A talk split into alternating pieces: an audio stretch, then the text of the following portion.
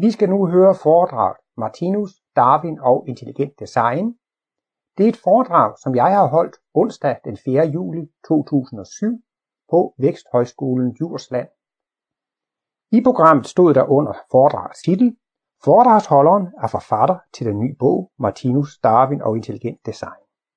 I modsætning til videnskaben anser mange naturens skabelser for at være så geniale, at der må ligge en skaberkraft eller et intelligent design bagved. Den danske forfatter Martinus har fremlagt en meget omfattende kosmisk udviklingslære som et alternativ både til Darwin og til intelligent designteori. Så vil jeg gerne byde velkommen til endnu et onsdagsforedrag, og til Ole Terkelsen, som har noget meget spændende at fortælle os i aften. Så jeg håber, I får en Ole. Ja, tak. Ja, jeg er meget glad for at måtte komme her i aften og fortælle om Martinus, Darwin og intelligent design, og det det, det er meget specielt for mig, fordi at øh, jeg netop lige har fået udgivet en bog på Borgens forlag med den samme titel, Martinus, Darwin og intelligent design, som øh, jeg har med her. Og det er jo tre temaer, der er Martinus, og der er Darwin, og der er intelligent design.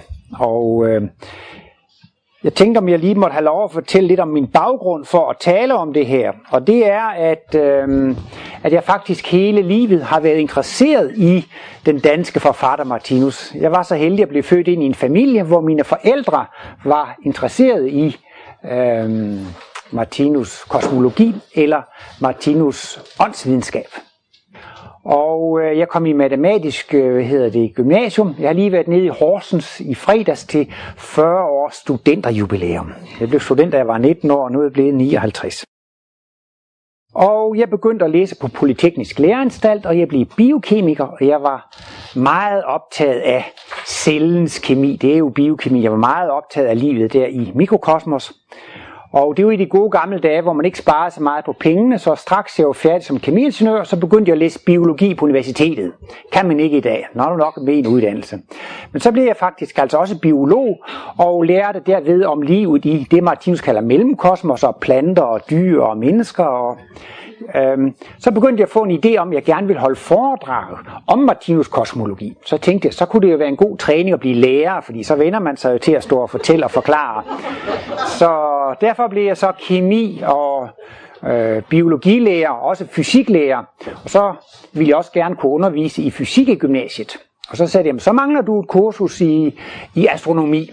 For det har du ikke læst på Polyteknisk. Og så stod, tog jeg et kursus i astronomi om, hvordan stjernerne de fødes og lever og dør. Så tænkte jeg, nu har jeg da lært om livet i mikrokosmos og i mellemkosmos og i makrokosmos. Så jeg har en naturvidenskabelig interesse, og jeg, jeg synes altid, jeg har været meget fascineret af livet, hvad livet er, og hvordan livet fungerer.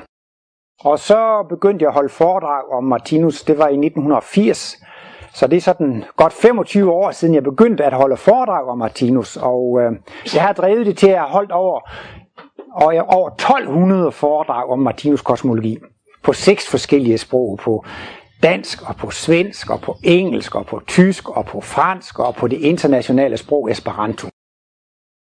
Og så efter at have trænet med at holde foredrag i 25 år og har haft hele min naturvidenskabelige karriere, så var jeg endelig moden til at skrive denne bog. Og det betyder meget for mig at skrive den bog. Det er næsten som om min livskontrakt er blevet indløst. Altså, jeg føler selv, at jeg har en inkarnation eller et liv, hvor jeg har fået lov til at gøre det, jeg gerne ville. Og det er altså virkelig noget, jeg har gerne ville. Altså, dels studere naturvidenskab, og så også studere Martinus åndsvidenskab, og forbinde de der to ting med hinanden. Og øh, ja, Tror ikke, det var derfor, du blev født ind i den familie? Jo, det tror jeg. Jeg synes næsten, at, at hele mit liv faktisk har bygget op til. Altså dels så skulle jeg ind i den familie, og så skulle jeg have en naturvidenskabelig uddannelse, og så skulle jeg ikke nok med at blive interesseret i Martinus, men mit liv har lagt sig sådan til rette, at de sidste 25 år, så har jeg på halvtid til heltid kunnet beskæftige mig med Martinus kosmologi. Og det gør jo virkelig mig, at jeg har en chance for at komme så øh, dybt ind i det. Så nu ser jeg, nu er jeg klar til at lægge mig til at dø. Nu er jeg godt nok tilfreds med det her liv.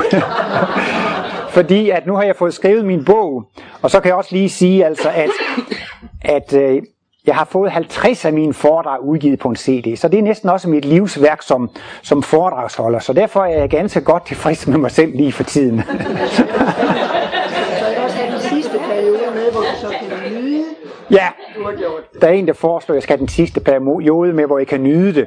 Jo, jeg faldt nemlig over et citat i Martinus livs bog, hvor han gør lidt reklame for reinkarnationsprincippet. Og det er jo dejligt at, at have en herlig ungdom og have masser af kraftig eller barn, dejligt barndom og har kraft i ungdom osv. Så ligger han med til sidst.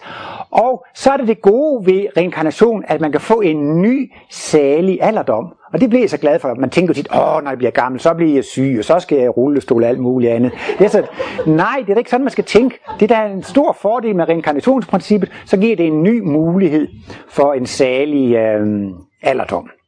Så det er sjældent, jeg har været så vel forberedt til et foredrag. De sidste to år har jeg faktisk ikke lavet andet end at skrive på den bog, og skrive på den og polere og, og, og gøre videre. Så derfor var jeg meget glad for, at bogen blev udgivet her i øh, maj. Men jeg kunne tænke mig, at der er mange her, som ikke kender så meget til øh, Martinus, fordi jeg synes, der er mange nye, friske ansigter her. Ellers så vil jeg altså bare kort sige, at Martinus han er en dansk forfatter, en dansk åndsforsker, og øh, han har en særlig bevidsthed. Han sagde, at da han var 30 år, fik han en bevidsthedsudvidelse, som gjorde, at han fik kosmisk bevidsthed. Og den fungerer ved intuition. Han taler altså om, at man kan få viden og erkendelser af intuitiv vej. Altså at man kan få en viden ind i sig selv, uden at studere. Man kan få den igennem sin egen intuitionsevne. Og det er også dokumenteret, Martinus havde vidderlig ikke studeret. Og han fik ikke nogen anden uddannelse end at være hyrdedreng og blive mejerist og arbejde på forskellige mejerier rundt omkring i Danmark. Og så har han skrevet et stort værk, Martinus åndsvidenskab, Martinus kosmologi, også kaldet det tredje testamente på, jeg tror over 8.000 sider. Det er jo imponerende, at man kan skrive sådan nogle kloge filosofiske værker uden at gå i skole. Men han er selvfølgelig en gammel sjæl og højt udviklet fra tidligere liv.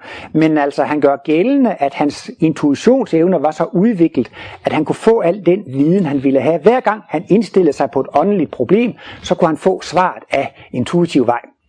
Så Martinus har snydt lidt. Han har kigget i faselisten. Altså naturvidenskaben, de må komme til sandheden fra neden af. Han taler om forskning fra neden og tænkning fra neden. De må lave eksperimenter og måle og konkludere osv. Efterhånden bygger de også virkelig en sand viden op. Men de får altså deres viden fra neden af ved at lave intelligensmæssige analyser. Men Martinus han fik det fra oven. Han taler om tænkningen fra oven og sansningen fra oven. Altså man kan få viden ovenfra. Det lyder jo selvfølgelig meget fantastisk, men øh, det er egentlig ikke så vigtigt, hvordan Martinus er kommet på det. Det vigtigste er jo egentlig, hvad skriver manden? Er det rigtigt, eller er det forkert? Er det logisk, eller er det ulogisk? Er det noget, der kan væltes, eller ikke kan, kan væltes? Og jeg synes, det er fantastisk logisk, det Martinus har skrevet, og det har altså, som sagt, fascineret mig hele livet, og det fastholder altså stadigvæk min interesse at læse om, hvordan Martinus han forklarer meningen med livet, og hvordan livet er, livet er konstrueret, og hvordan livet hænger sammen. Og den her bog har jeg vel drømt om at skrive i 15-20 år, og nu blev det altså først til, at jeg fik ryddet kalenderen og, og fik tid til det. Og i mellemtiden, så kom den her debat jo om Darwin og intelligent design op. Og det synes jeg var utrolig heldigt for mig, at det her emne er så at sige op i tidsånden. Det er ligesom et debatemne. Og det er måske fordi, vi får så meget naturvidenskab, der er så meget forskning i rummet og i atomfysikken og i biokemiens verden. Når folk tænker jo mere og mere over, hvordan begyndte livet og hvordan opstod universet, og det er sådan noget, der, der er meget oppe i tiden. Så jeg kalder også min bog for Den trojanske hest. I virkeligheden er der bare en introduktionsbog om Martinus, og jeg vil gerne gøre noget propaganda for Martinus. Men hvordan får man folk til at købe bogen? Jamen så skal det jo i en indpakning, og så har jeg taget øh, Darwin og intelligent design med, og når man så åbner bogen, så myldrer det ud med Martinus analyser. Ligesom dengang, at de troede, de fik en fin hest der, ikke sandt? Lige snart de åbnede hesten, så myldrede finden finde ud der. Men senere viste det sig faktisk at være et godt pædagogisk princip for mig, fordi hvad, hvordan skal man forklare, hvad Martinus handler om? Og så er det faktisk meget godt at tage fat i begrebet udvikling. Hvordan mener Martinus, at udviklingen foregår? Så skriver jeg så, der er 25 kapitler, og hver kapitel begynder med, ja, det siger Darwin om det, og det siger intelligent design, og det siger Martinus, og det er jo faktisk meget godt for mig selv for at forklare det, og så bliver det ligesom sat, sat i rammer og perspektiv, så hver eneste kapitel, så stopper jeg op med at sige, de siger det, og de siger det, og Martinus siger det.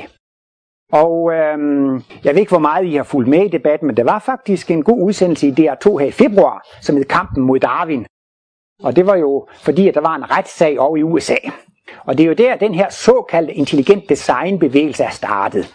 I ved jo godt, at der er sådan en moralsk majoritet, eller sådan en gammel øh, konservativ kristen bevægelse i USA, som faktisk er meget magtfuld.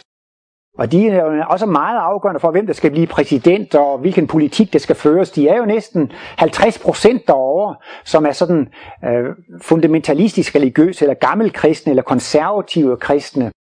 Man er nødt til, hvis man vil være præsident i USA, at sige, Gud velsigne USA for at blive præsident. Hvis der var en dansk statsministerkandidat, der sagde, at det er Gud velsigne Danmark, så, så bliver man ikke statsminister i Danmark. Men det kan man altså stadigvæk blive derovre i... Ja, dronningen kan selvfølgelig gøre det, ja. Så kan man blive dronning. ja. Så... Og de kristne har jo så det, at de gerne vil udbrede deres budskab, og derfor vil de gerne have lov til at undervise i skabelsesberetningen i biologitimerne. I det mindste som et alternativ til darwinismen. Og øh, der er så blevet klaget over nogle skoler og nogle skolebestyrelser, som har tilladt, at man har undervist i skabelsesberetningen i biologitimerne. Og det er gået til domstolen, og det er gået til højesteret.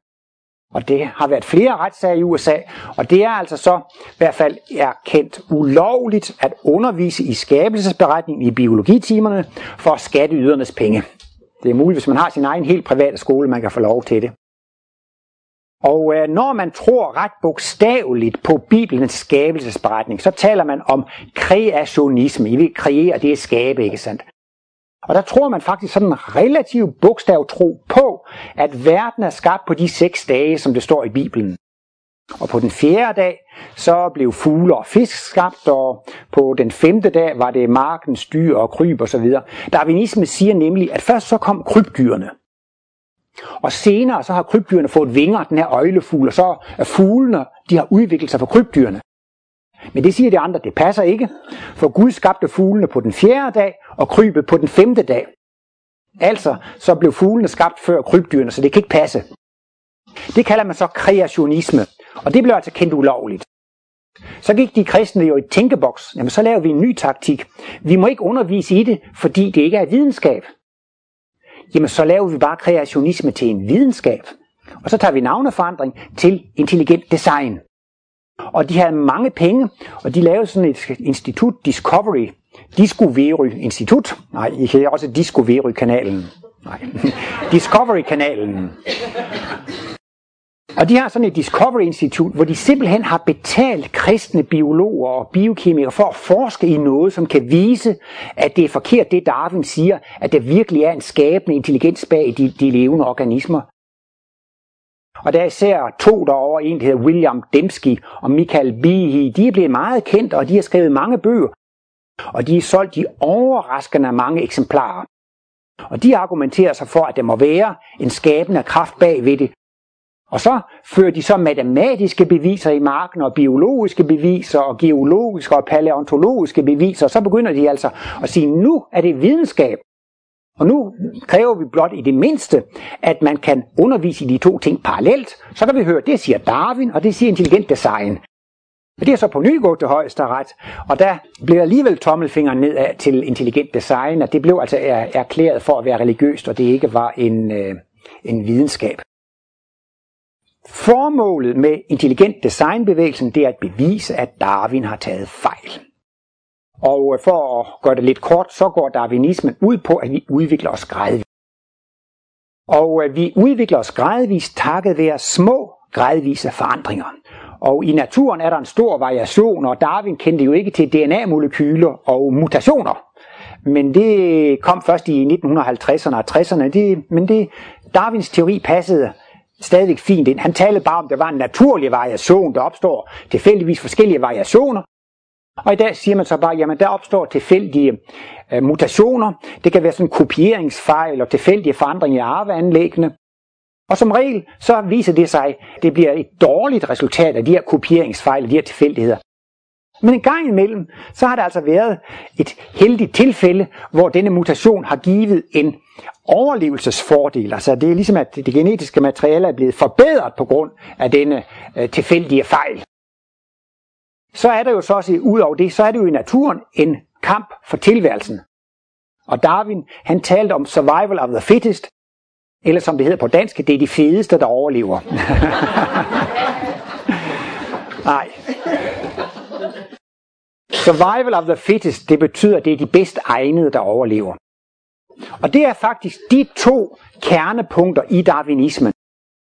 Der opstår nogle mutationer, de fleste øh, er dårlige, men der opstår nogle mutationer, og de bedste mutationer, som giver en overlevelsesfordel, de bliver overført til næste generation. Og det er altså virkelig den højeste teori og tro på bjerget, at vi har udviklet os igennem små, gradvise forandringer, og altså darwinismen er korrekt. Formålet med intelligent design er at modbevise den gradvise udvikling. Og det, der er så interessant med Martinus, det er, at han kan vise den tredje løsning. Og det er jo lidt interessant. Dengang Darwin kom ud med sin bog i 1859, der kom der altså en stormende debat. Er det Gud, der har skabt menneskene, eller har det foregået ved den her gradvise udvikling? Og kun to år efter Darwins bog, der fandt man det første eksemplar af øjlefuglen. Jeg ved ikke, om I har set de der billeder af Archaeopteryx. Det er altså egentlig sådan et krybdyr med vinger, ikke sandt? Det er sådan en øjle med vinger. Og nogen, så har den næb, jamen så er det jo en fugl, jamen så har den jo klør, ja, på den og den måde, jamen så er det jo kryb. Den har både krybdyrtræk og fugletræk, og det er jo klart, så kom der rigtig vind i sejlene i den her, om den her gradvise udvikling.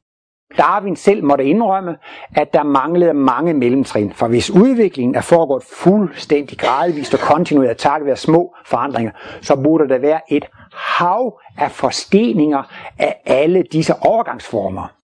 Men det viser sig jo faktisk, at det er nogle ganske bestemte arter, som man finder i forsteningerne i fossilerne. Og ofte er det sådan, at mange af de forsteninger, man finder der, de dyr lever stadigvæk. Det kan godt lade sig gøre at finde nogle krebsdyr, som lever nede i dybhavet. Og så finder man nogle fossiler, som er 200 millioner år gamle, og de ser praktisk talt ens ud. Der kan I selv se, de har jo ikke udviklet sig. Og øh, man, kan, man har nemlig meget svært ved at finde de der overgangsformer. Der er altså næsten ikke fundet nogen overgangsformer mellem krybdyr og fugle. Man har fundet 10 eksemplarer af Archaeopteryx og sådan lidt andet småtteri. Så så et af de kraftigste argumenter i intelligent design, det er, at man siger, jamen der mangler de her overgangsstadier, de der forsteninger. Martinus tager også stilling til det. Martinus mener absolut, at udviklingen foregår gradvist og kontinuerligt. Og han siger, jamen det, at videnskaben ikke kan finde de der forsteninger, det er jo ikke et absolut bevis på, at de ikke har været der.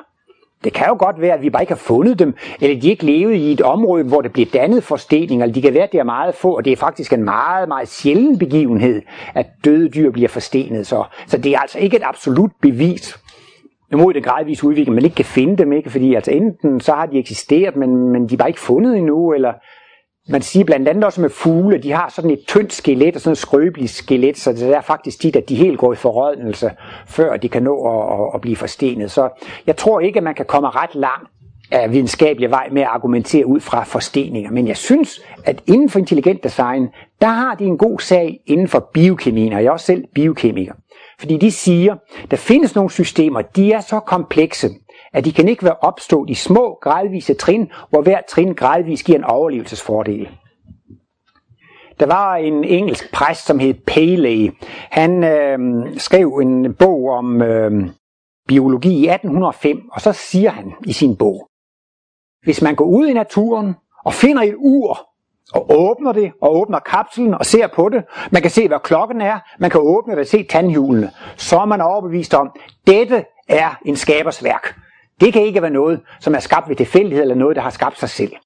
Og det er jo klart, hvis man kigger ind i en bilmotor, der fungerer, så siger man jo også, at dette øh, må jo være en skabers værk. Og det er jo sådan, hvis man piller et tandhjul ud af sådan et gammeldags ur der, så, så kan det ikke køre mere.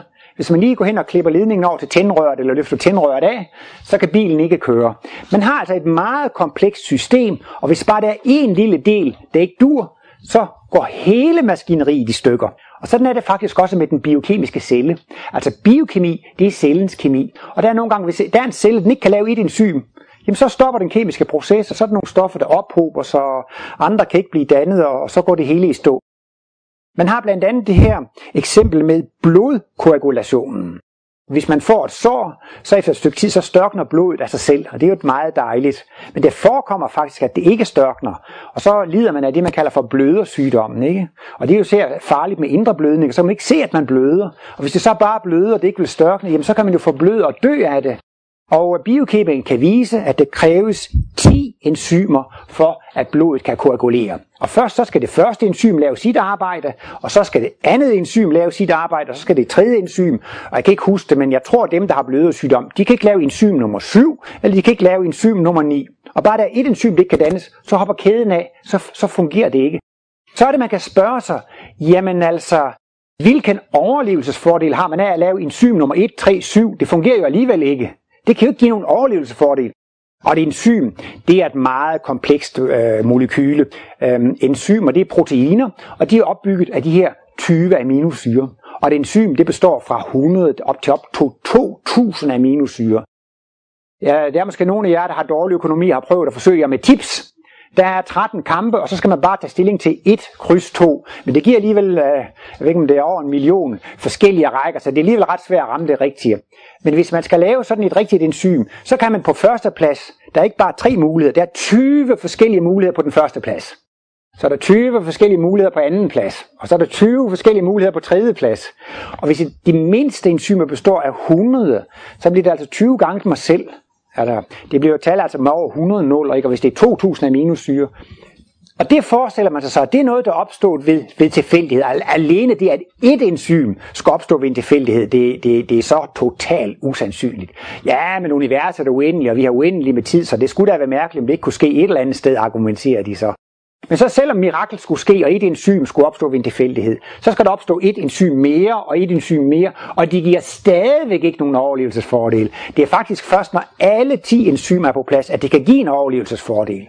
Og der synes jeg, at de har et godt argument fra intelligent design, at det kan ikke være helt foregået sådan, som øh, de siger inden for darwinismen. Men det lyder højt og flot med intelligent design-teorien, men de har næsten ikke noget gods at komme med.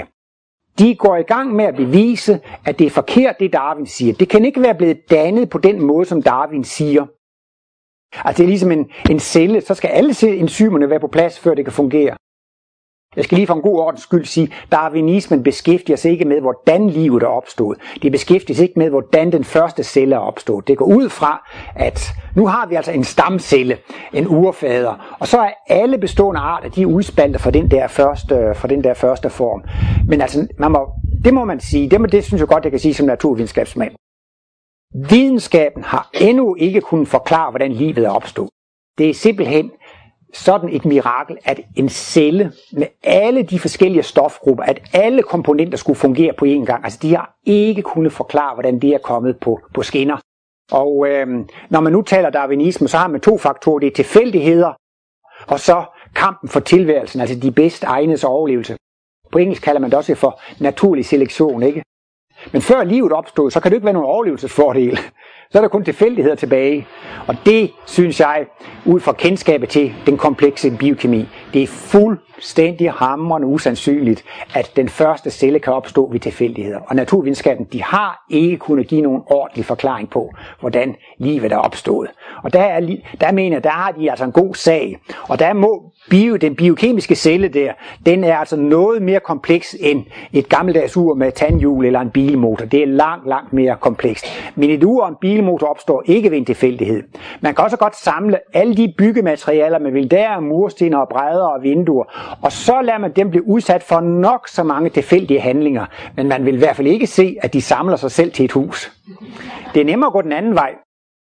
En vulkan kan ødelægge 100 huse, ikke? men 100 vulkaner, de kan ikke bygge et hus, så, så det er ligesom om det er nemt nok at, at, at, at få ting til at, at, at falde fra hinanden. Jeg skal ikke komme så meget ind på det, men naturvidenskaben har øh, i varmelæren, også kaldet termodynamikken, der har de den anden hovedsætning, som handler om entropien, og den siger faktisk, at alle spontane processer, de går mod mere uorden, mod mindre kompleksitet. Hvis I bygger et sandslot og tegner i sand, hvad sker der, når der sker spontane processer? Al struktur og orden, det bliver udvisket ved naturlige, spontane processer. Hvis jeg har et hus, jamen det forfalder jo og bliver en ruin. Altså den fine struktur, der var før, alt forfalder. Hvis vi dør, jamen så al den fine struktur, vi har i kroppen, alle spontane processer, de fører faktisk mod, at struktur og orden bliver udvisket. Og så taler naturvidenskaben jo netop om en spontan skabelse. Tingene skaber sig selv. Bare, vi, jamen bare det er nok tilfældige handlinger, så opstår livet af sig selv, så opstår det hele af sig selv.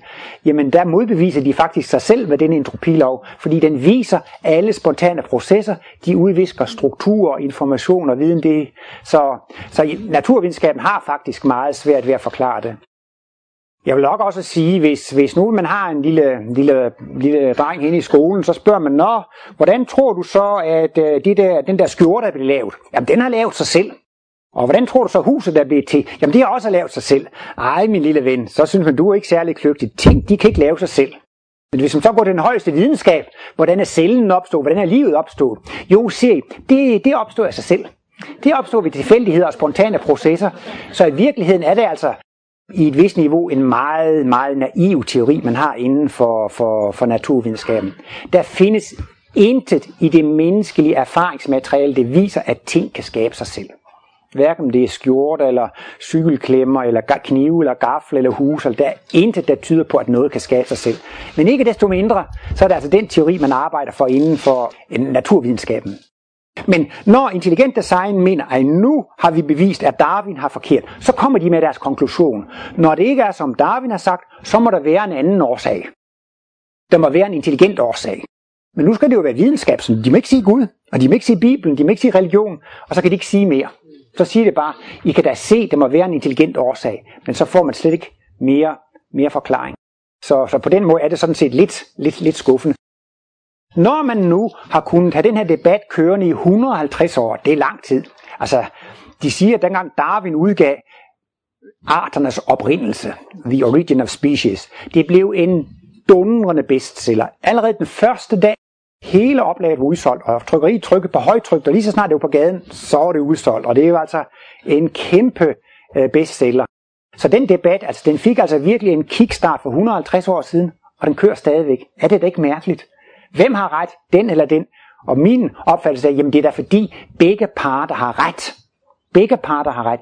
Ja, det er rigtigt. Al udvikling foregår i små gradvise trin. Ja, det er rigtigt. Ja, men udvikling er også bevidsthedsbaseret. Det er jo også lidt mærkeligt med den materialistiske videnskab. Bevidstheden spiller ingen rolle i udviklingen. Det er da underligt.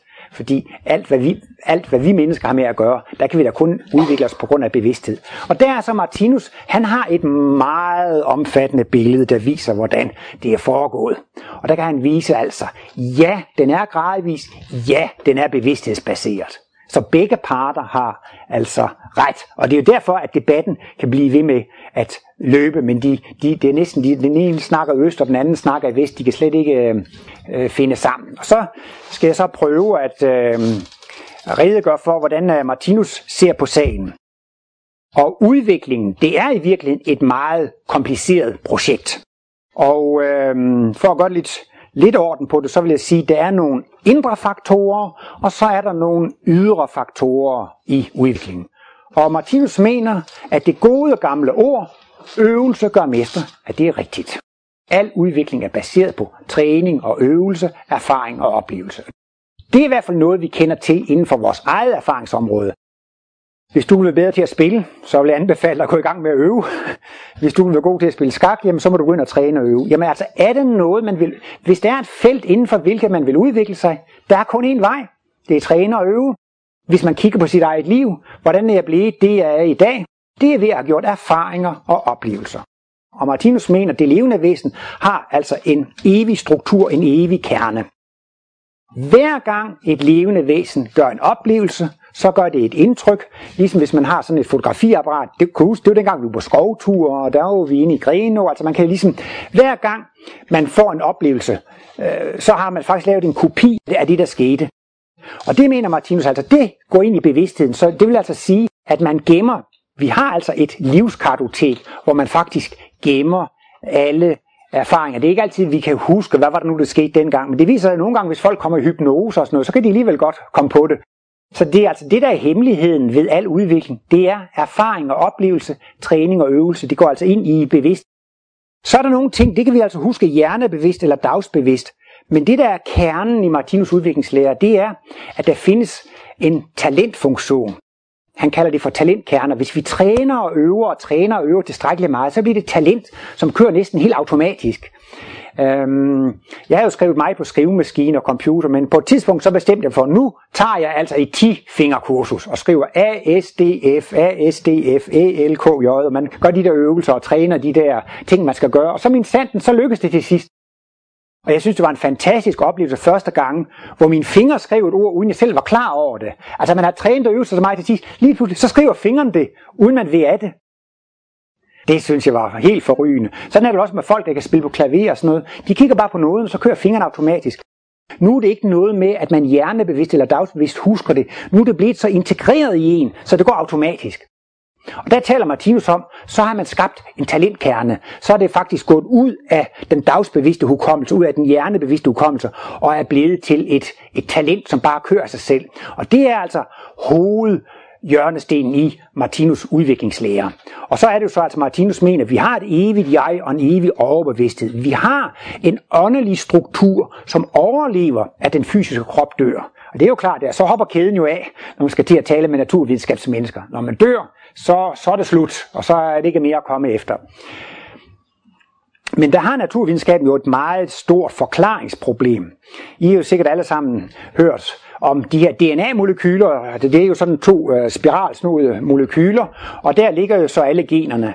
Og øh, der er en ufattelig stor mængde information i disse gener. Og det har vi jo så også lært ved det her kloning. Bare man tager én celle fra et yver på et får eller en ko, bare én eneste celle, hvor der er en cellekerne, og der er så alle de her 23 kromosompar. Der findes al den information, der skal til at producere et helt voksent dyr. Der er information om, hvordan laver vi en lever, hvordan laver vi en nyre, hvordan laver vi øjne, hvordan laver vi hår, hvordan laver vi hormoner, hvordan kan vi snakke, og hvordan kan vi høre, og hvordan kan kroppen blive vedligeholdt, og hvad er stofskiftet, og det, det er altså helt fabelagtigt. Sådan en koncentreret mængde information, der ligger i bare én cellekerne. Det, det, det er helt forrygende, så meget information, man kan komme ned i sådan øh, en lille enhed. Og der kan man så igen spørge, jamen sig mig en gang, hvor kommer dog al den information fra? Den kommer ved tilfældige mutationer. Den information har skabt sig selv. Og det er jo fuldstændig u. Hvis man skal fylde en computer eller en harddisk med information, der er kun én vej. Det er at gøre erfaringer og oplevelser, og det er en bevidsthed, som kan sortere de her øh, informationer og lægge dem ned på harddisken. Der findes intet i det menneskelige erfaringsmateriale, der viser, at information opstår ved tilfældigheder. Information er et resultat af et bevidsthedsliv. Nå, så gør vi jo en lang række erfaringer i løbet af livet, og mange af os er jo gode borgere, vi går i skole, vi læser vores lektier, vi tager vores uddannelse, vi passer vores arbejde, vi dygtiggør os, og vi træner og øver os i løbet af hele livet, og nogen de øver sig at spille skak og spille klaver i sin fritid osv. Og det kan være, at man lige frem ender som geni jeg drømte en gang om at blive et stort skakgeni, ikke sandt? Og lad os nu sige, at jeg var blevet sådan et stort skakgeni, ikke sandt? Så kunne jeg jo undervise jer lidt i skak. Jeg kunne jo give lidt videre. Men alligevel, hvad vil der ske med min store genialitet, når jeg dør? Den vil jeg tage med mig i graven, ikke? Så egentlig er det jo lidt spildt. Alt det skak, jeg har spillet og trænet og øvet, ikke sandt? Selvom I fik nok lidt ud af min undervisning. Men stort set, så er det spildt, ikke? Jamen det er da en ejendommelig teori, naturvidenskabeligt set, al den information, der findes i gener til at begynde med, den er opstået af sig selv. Al information i DNA-molekylerne, den er kommet ud af den blå luft. Og så samler jeg informationen hele livet. Hvad sker der, når jeg dør? Al den information indsom, den fordamper ud i den blå luft.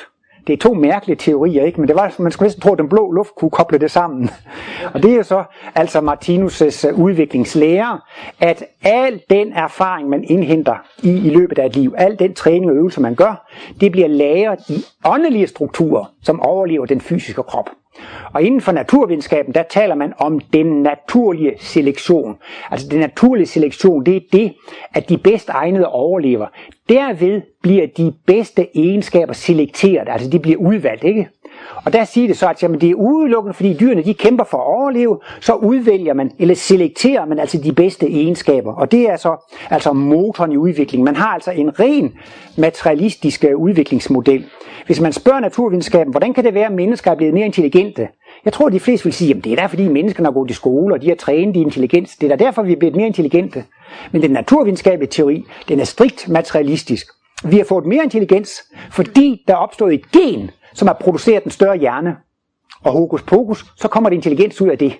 Så altså, der er kommet en mutation eller en kopieringsfejl, den har tilfældigvis skabt en større hjerne, og den skaber tilfældigvis altså mere intelligens.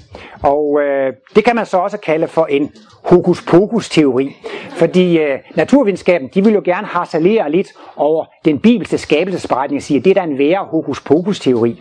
Men naturvidenskaben har i virkeligheden ikke kunnet forklare, hvordan begyndte universet. Eller hvordan bliver universet levende? Hvordan opstod livet? Det har de faktisk ikke nogen forklaring på. Alt hvad har en begyndelse, er faktisk en hokus pokus teori. Og Martinus har jo lavet et evigt verdensbillede. Alt har i princippet altid eksisteret. Livet, vi er evige levende væsener.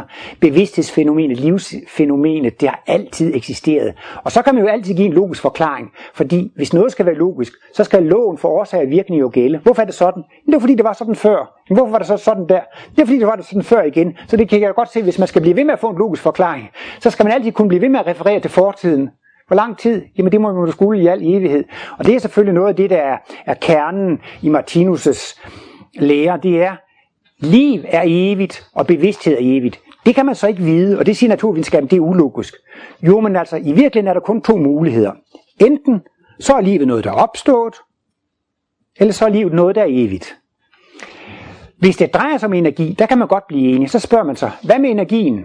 Så har man sætningen om energiens konstant. Energien, den er konstant, den har altid eksisteret, og den vil altid blive ved med at eksistere. Man kan ikke lave energi ud af ingenting, så har vi løst energiproblemet. Og energi kan ikke blive til ingenting, den kan ikke forsvinde. Energi, det er noget, som bare er. Energi, det er bare noget, der findes.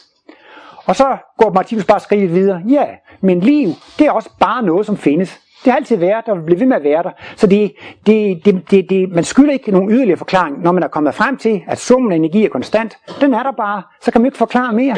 Så selve bevidsthedsfænomenet, det er aldrig begyndt. Livsfænomenet er aldrig begyndt. Energien er aldrig begyndt. Og når det er sådan, så slipper man for hokus pokus teorier. Fordi sådan er det bare. Så kan man så sige, at naturvidenskaben de går med på, at energien er evig.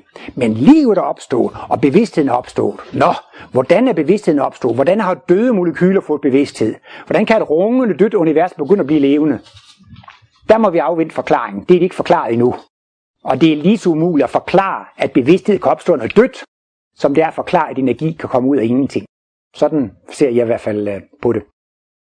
Men når jeg taler om den naturlige selektion, det er altså kampen for overlevelse, som udvælger de bedst egnede talentkerner. Men Martinus mener, at disse talentkerner, det er enheder, som indeholder information. De ved, hvordan ting skal gøres. Nu snakker vi om det der tifingersystem, ikke? Men eftersom vi er evige væsener, så findes der også viden om, hvordan vores hjerte skal slå, hvordan hjertet skal bygges op, hvordan nyrerne, hvordan hele biokemien, altså vi, vi har en evig fortid, og Martinus taler om, at det er en utrolig information, der ligger om, hvordan organismen skal fungere, hvordan organerne skal fungere, hvordan cellerne skal fungere, hvordan molekylerne fungerer. Og det mener Martinus, det er noget, vi har oplevet i vores evige fortid. Og det ligger altså i nogle bevidsthedsstrukturer, som han kalder talentkerner. Så derfor kan man tale om en åndelig selektion. Det er sådan, at vi har en bevidsthed, som kan virke ind på den fysiske materie, hvilket gør, at bevidstheden kan fremkalde mutationer som er på bølgelængde med bevidstheden. Og bevidstheden kan udvælge de mutationer, som bevidstheden har brug for, for at udføre disse funktioner. Så det vil sådan set sige, at Martinus mener, at vi har al information i bevidstheden, og denne information, den kan så at sige downloades i DNA-molekyler, ligesom hvis der er en masse information på nettet, jamen det skal lige downloades på min computer eller på den her diskette, man kan hente noget information ned og lægge det ned på en harddisk eller, eller ned på en, på, en, på en diskette. På samme måde kan man så faktisk sige, at vi har al information i vores bevidsthed, og den information, der er der, den kan også downloades. Der findes en mand, som hedder Rupert Sheldrake, som også har skrevet meget om, hvordan man, han bruger et udtryk som morfogenetiske kraftfelter. Morfogenetiske, morfo det er form, og altså det er formgivende kraftfelter. Og øh, det kan man sige, det er sådan set også det Martinus er inde på. Altså bevidstheden har nogle, Martinus siger bevidstheden det er elektrisk. Bevidsthed det er elektromagnetisk. Elektromagnetiske kræfter i bevidstheden, de virker ind på elektromagnetiske forhold i molekylerne. Så derfor er det sådan set ikke så svært, at bevidstheden kan virke ind på materien. Og det vil så sige, at den viden, der er i bevidstheden, den kan lagres i kemiske molekyler, den kan lagres i, i generne.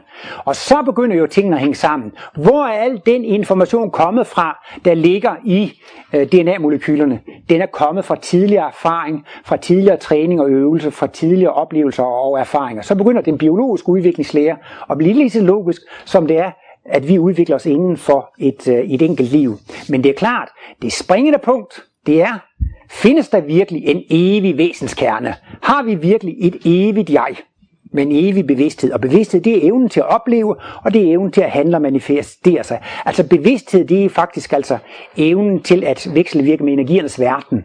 Vi kan få indtryk for energiernes verden igennem bevidstheden, og vi kan skabe og handle. Martinus taler om skabe evnen, når, vi, når det går ud af, og oplevelsesevnen, når det går indad. Altså jeg via sin bevidsthed kan bruge energierne i sin livsoplevelse, og til at, at fortælle og forklare og vise os og skabe sine, sine, sine kunstværker. En ting, som også er helt forbiset i darwinismen, det er jo, hvorfor kæmper dyrene for at overleve? Er det virkelig en materieegenskab? Man hører tit i fjernsyn, ja, og her ser vi så den stærkeste hans gener. De vil overleve, ikke? Det hører man jo tit i fjernsyn, så noget, de der, de der øh, stærke gener for han, de vil overleve. Hvordan i alverden har de der gen eller molekyler fået lyst til at overleve? Altså, hvis det bare tale om molekyler, hvor har molekyler fået lyst til at overleve fra? Hvordan er de der molekyler blevet levende? Hvordan, hvordan kan et molekyl have lyst til at overleve? Det har de ikke forklaret. De tror, altså det er jo det der det springende punkt, at naturvidenskaben siger, først var der Big Bang, og så blev der efter nogle få mikrosekunder, eller jeg ved ikke hvor lang tid, der var dannet heliumatomer og brintatomer, og først var der kun død fysisk materie. Og så tilfældigvis, så bliver det mere og mere struktureret, og tilfældigvis bliver det mere og mere struktureret.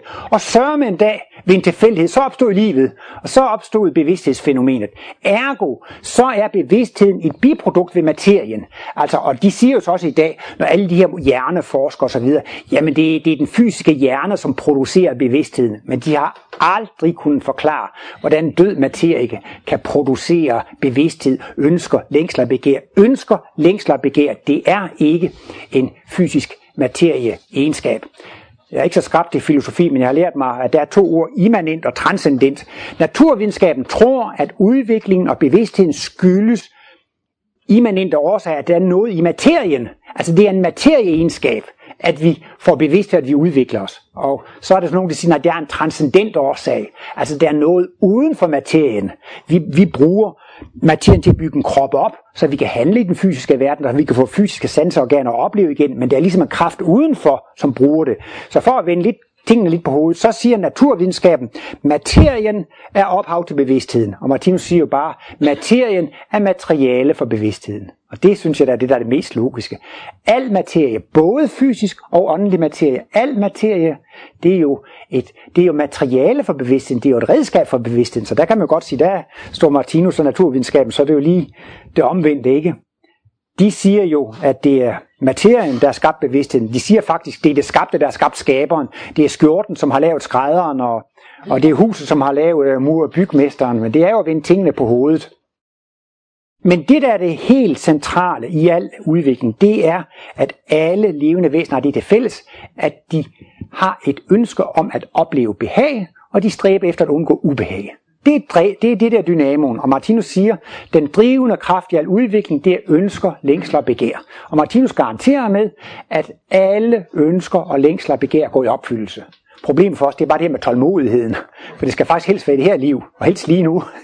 Men jeg kan garantere jer med, at der er ingen af jer, som kommer til at dø med alle ønsker og længsler opfyldte. Men det er da dejligt at vide, at der er muligheder i kommende liv for. Fordi når man har et evigt liv, så er der, så er der tid nok at uh, tage af. Og det er den drivende kraft i al udvikling. Og det er så altså, hvorfor kæmper dyrene for at overleve? Det er fordi alle levende væsener har i sig, hvad Martinus kalder et urbegær.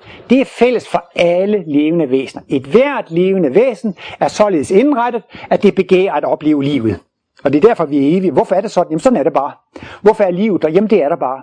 Det fungerer bare. Og det er jo så det der urebegær, som i dyreriet giver sig udslag i selvopholdelsesdriften. Altså det, det, det er noget organisk indbygget, men det er altså af, af, af bevidsthedsmæssig karakter. Alle levende væsener kæmper for at overleve, så det er ikke på grund af materieegenskaber.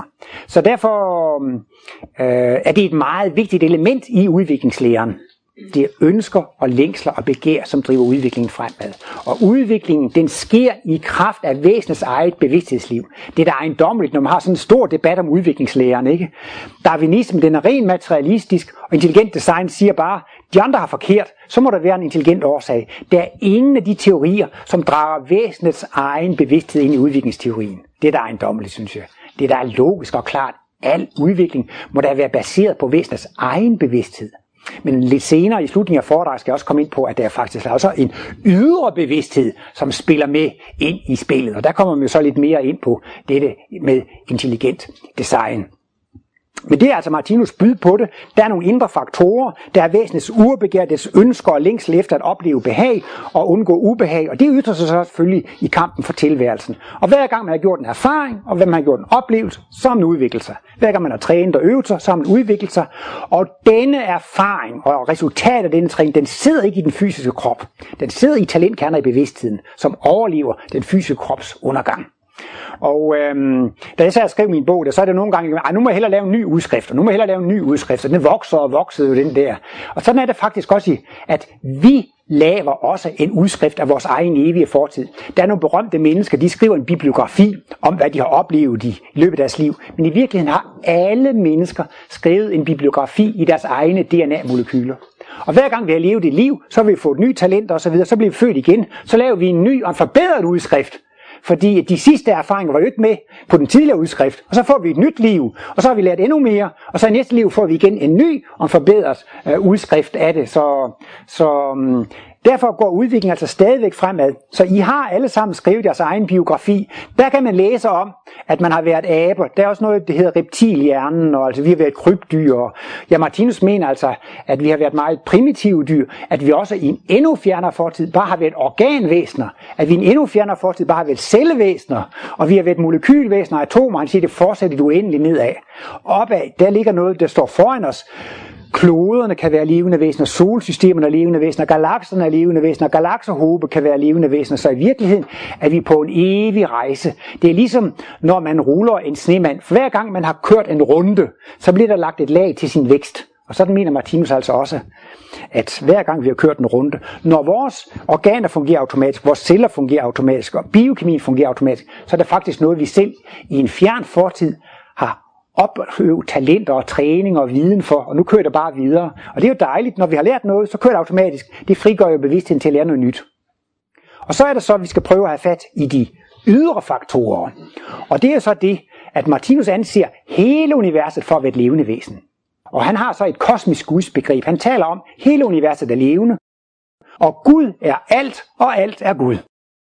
Der er ikke noget udenfor. Jeg tror nok i islam og jødedom og kristendom, så siger man, at Gud har skabt verden, og det er Guds skabeværk. Ligesom jeg kan male et maleri, og så er det mit skabeværk, og det er mig. Altså ligesom at der er en adskillelse imellem skaberen og skabeværket. Men i Martinus' definition, så er Gud summen af alle levende væsener.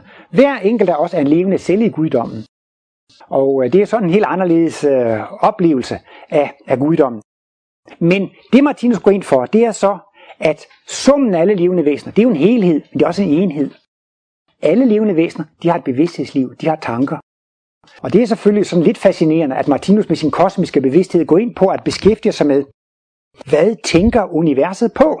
Hvad tænker det evige uendelige univers på? Hvad er det Gud pønser på?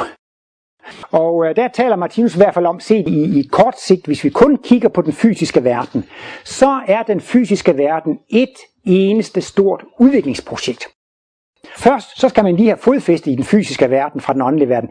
Det første fodfæste, man får, det er som mineralvæsen. Man har ikke noget bevidsthed på det fysiske plan, men man er ved at opbygge en krop. Og planter, de har en svag bevidsthed på det fysiske plan. Martinus taler om øh, anelsesbevidsthed, og dyrene har jo meget mere bevidsthed end planterne, og vi har meget mere bevidsthed end dyrene. Hele den fysiske verden, det er en livets skole. Og målet med denne udvikling i livets skole, det er, at et hvert levende væsen skal udvikles til at blive et fuldkomment væsen. til at blive et kristusvæsen eller et gudevæsen, et væsen, et kærlighedsvæsen, som kun kan være til gavn, glæde og velsignelse for levende væsener. Meningen med den fysiske verden er udvikling, og det er meningen, der er udvikling frem mod fuldkommenhed. Vi går i livets skole, og vi er selv elever i livets skole. Og øh, når jeg så har, her har snakket om de indre faktorer, så er det jo det arbejde, eleven selv skal gøre i skolen. Men der er nødt til at være en skole, og der er nødt til at være nogle lærere i livets skole. Og der er der så livets skole, det er hele den fysiske verden, det er den skole, jeg går i. Og der bliver det jo så lidt fantastisk med, at livet underviser os. Martinus argumenterer for, det er aldrig tilfældigt, hvad et menneske oplever. Alt, hvad man oplever, det har en mening. Mening kan godt være kærlighed og underholdning, det er jo dejligt. Men nogle gange så er der også udtryk for undervisning og opdragelse. Og det er noget, der gør lidt ondt, og de smerteligste erfaringer viser sig jo tit at være de mest værdifulde. Og øh, den undervisning får man jo blandt andet via karmaloven. Altså, vi har så meget karma, der står på kø, så, så forsyn eller guddom har altid noget karma, der kan sendes hen, sådan at livet faktisk på en måde bliver en samtale med guddom, en samtale med livet. Og det er noget, Martinus Toppe i begyndelsen af sit hovedværk, Livets bog, hvor vigtigt det er at forstå denne livets direkte tale. Og det er jo klart, at materialister, de synes, alt skyldes tilfældighed, og livet er en stor tilfældighed. Men øh, livet forandrer sig helt anderledes, hvis man begynder at se sådan på livet. Alt, hvad jeg oplever, det er en meddelelse til mig. Det er en undervisning. Det er en undervisning til mig, og det lyder selvfølgelig fantastisk, men Martinus mener, ja, der findes altså en universel bevidsthed, som underviser planter, dyr, mennesker med det formål, at de skal øh, udvikle sig frem til at blive fuldkommende væsener. Så kan det selvfølgelig godt være, at guddommen skal jo ligesom have nogle organer til at gøre det med. Ikke? Derfor kan det så godt være, være skytsengle, og, og der kan jo være mange mellemled, som er lidt mere lokal art. Men altså, det er jo ligesom, at jeg har jo øjne at se med og ben at gå på. Jeg delegerer jo også arbejdet ud. Så, så selvom nogen mener, at det er min skytsengel, der hjalp mig der, eller min skytsengel, sagde det det til mig, så er det jo alligevel kun en organisk funktion i en større helhed, hvor arbejdet, det arbejde er uddelegeret til den, og det er uddelegeret til den af en højere instans. Og man kan altså ikke få nogen højere instans end det levende univers. Og det er jo klart, tager man summen alt liv, det kan da ikke være noget dødt, det må da nødvendigvis være noget, være noget, noget levende. Et sted siger Martinus, han gør nemlig, det er ikke fordi han støtter sig på Bibelen, men han vil gerne prøve at vise, at der findes store sandheder i Bibelen. Og så siger han et sted, han synes, et af de største ord i Bibelen, det er der, hvor man lader Gud sige, lader os skabe et menneske i vort billede efter vores lignelse lader os skabe et menneske i vort billede efter vores lignelse. Gud det er jo fuldkommen væsen, ikke sandt? Gud skal skabe et menneske i sit billede. Gud skal altså skabe et gudevæsen. Vi skal blive kristusvæsener. Det, der står der, det er faktisk en formel på alt, hvad der foregår i den fysiske verden. Alt i den fysiske verden, mineral, plante, dyr og menneske, det er faktisk en skabelse af mennesket i Guds billede. Det er altså en skabelse af, af Gud menneske. Det er skabelse af mennesket med, med kosmisk bevidsthed. Det kan man så sige, selvom det er Bibelens symbolsprog, så er det jo en utrolig dækkende formel, fordi den dækker simpelthen alt det, der foregår. Der er et sted, hvor Martinus går ind på, at der er bevægelser i mikroverdenen, i mellemkosmos, i makrokosmos. Vi lever i et eneste stort bevægelsesocean. Hvad er det udtryk for, dette bevægelsesocean? Og med intuitiv enkelhed og intuitiv klarhed, så svarer Martinus, Gud skaber bevidsthed. Altså en bevægelse, en hver bevægelse er udtryk for bevidsthed. Nu er det jo det, Martinus regner jo for atomer, kloder og galakser, også for levende væsener. Noget dødt kan det ikke være årsag til en bevægelse. Hvordan skulle det foregå? Jamen hvis noget dødt ikke kan være årsag til en bevægelse, så må det jo være noget levende. Og hver eneste bevægelse er udtryk for liv. Derfor er der i virkeligheden en mening og en hensigt med hver eneste bevægelse. Og det er så altså i den sidste ende et hver bevægelse i universet. Det kan være svært for os at forstå, men der er en mening med klodernes bevægelser, galaksernes bevægelser, atomer og elektroner. Der er en mening bag det hele, og det er noget af det centrale i Martinus åndsvidenskab. Det er at prøve at finde meningen bag med bevægelserne. Naturvidenskab, de siger bare, at den partikel bevæger sig i den retning med den hastighed og, og under den kraftpåvirkning. Og så er det det. Men det, er, det var da mere interessant at vide, hvorfor gør den det? Hvad er formålet? Hvad er meningen? Hvad er hensigten med det? Og meningen og formålet med hensigten med alle bevægelser, det er faktisk undervisning og kærlighed, opdragelse og øh, uddannelse. Og øh, nu løber klokken jo, men jeg skal også lige så sige, at Martinus han, han taler altså om den fysiske verden, og så taler han om nogle høje åndelige verdener. Og han taler om en verden, som han kalder for visdomsriget. Og man har faktisk nogle gange hørt dem, der har oplevet nærdødsoplevelser, berette om, at de har været på besøg i visdomsriget. De har været på besøg i en åndelig verden, hvor der bliver lavet opfindelser, og hvor der, der er ligesom et arkitektværksted, et skabeværksted, hvor man arbejder med de mest geniale ting og idéer. Man, Martinus siger, man kan faktisk godt arbejde med mode, med hatte og smukt tøj, og det kan man også opfinde i den verden. Og der kan disse åndsvæsener give impulser til meget kreative og intuitive kunstnere, så de kan lave smukke øh, værker. Det kan også være arkitekter og nogle ingeniører og opfindere osv. De kan også godt få inspiration for disse høje åndelige verdener, hvor de laver opfindelserne i åndelig materie. Og så vil de gerne lige se, hvordan det tager sig ud i praktikken i fysisk materie. Det er jo ligesom, hvis man skal lave en, en Femernbro, så må vi lige lave en lille model i pap og en lille tegning og sådan. Det kunne sådan lige være rart nok at se. Og det sidste, så må man jo prøve at føre ideen ud i, i fysisk hånd, håndgribelighed. Og det mener Martinus, det foregår faktisk på den måde, at skabende mennesker, kreative mennesker, videnskabsmænd, opfinder, de kan altså i, man får sådan en høvrika, nu har jeg det, får en idé. Det er altså for den åndelige verden, og så kan man så prøve at føre den idé ud i verden. Men det er altså kun på de lavere trin, man arbejder med hattemode og, og broer og så videre, eller hvad nu det kan være. Men på de højere trin, der arbejder man lige frem med, hvordan man skal skabe nye organismer. Og Martinus har altså det her meget ekstreme synspunkt, at han ligefrem mener, alle vores organer har engang været maskiner. Og hele cellens biokemi, den er opfundet på kemiske laboratorier. Altså hvis man virkelig går ind og studerer biokemi, så er det næsten lavet ligesom Lego-klodser. Altså alle enzymer, de er jo sådan rummeligt eller steriske. Altså det, det er næsten ligesom Lego-klodser. De skal lige præcis passe ind i hinanden. Og sådan er faktisk hele biokemien konstrueret helt ned fra bunden af, som når man laver komplicerede figurer, molekylmodeller og bygger med Lego-klods. Altså det hele er i en fjern fortid blevet afprøvet. Og så er det altså via disse bevidsthedsmæssige kræfter og via bevidsthedens formdannende kraftfelter, så kan man altså omsætte de i mutationer og DNA-molekyler, der kan bevare hele denne bevidsthed. Så Martinus mener, ja, absolut, der findes et intelligent design. Og dette design, det bliver altså lavet i, denne, i dette visdomsrige. Og i dette visdomsrige, der findes der visdomsvæsener, som kan være mennesker, men det kan også være nogen, som har været organer. Det kan være nogen, der har været celler. Det kan være nogen, der har været molekyler. Nogen, der har været kloder, solsystemer, galakser, galaksehobe. Og netop eftersom, at de er i den åndelige verden, og de er intuitive, så kan de arbejde sammen på tværs. Og Martinus er så inde på, at alle de opfindelser, vi mennesker gør, de kan bygges ind i kommende væseners kød og blod. Altså det kan være, at man laver en eller anden ny form for netværk i en computer, kan lave en ny slags hjerne, eller det kan være med de her øh, mobiltelefoner eller sådan noget, at man kan lave noget, ligesom flagermusen har sådan nogle sonar, eller sådan nogle øh, ekolodsystemer, øh, hvad hedder det, delfiner, det, der, er jo, der er jo faktisk meget teknik i naturen. Og man kan sige, sige, hvad er videnskab? Al videnskab, det er viden om naturen. Altså alt det, man beskæftiger sig med på universiteterne, det er faktisk naturkundskab. Og på trods af det, så siger denne kløgtige naturvidenskab, det hele opstod ved en tilfældighed. Det hele opstod ved en tilfældighed, men det er tværtimod omvendt. Al den viden, de har, det er naturkundskab. Og det er ikke dem selv, der er kommet på den viden. Den viden, den eksisterer i naturen. Altså det er jo det, videnskaben er blevet klog af. Den har afluret, når man studerer biokemien og biologien og kemien og fysikken. Det er den naturkundskab alt sammen. Det er da ikke videnskabsmændene, der har skabt den viden. Det er da en viden, som findes i universet, som findes. Og det siger Martinus altså, at, at det er altså ikke kommet ved tilfældigheder. Et sted siger Martinus også, at alt i den fysiske verden er tanke.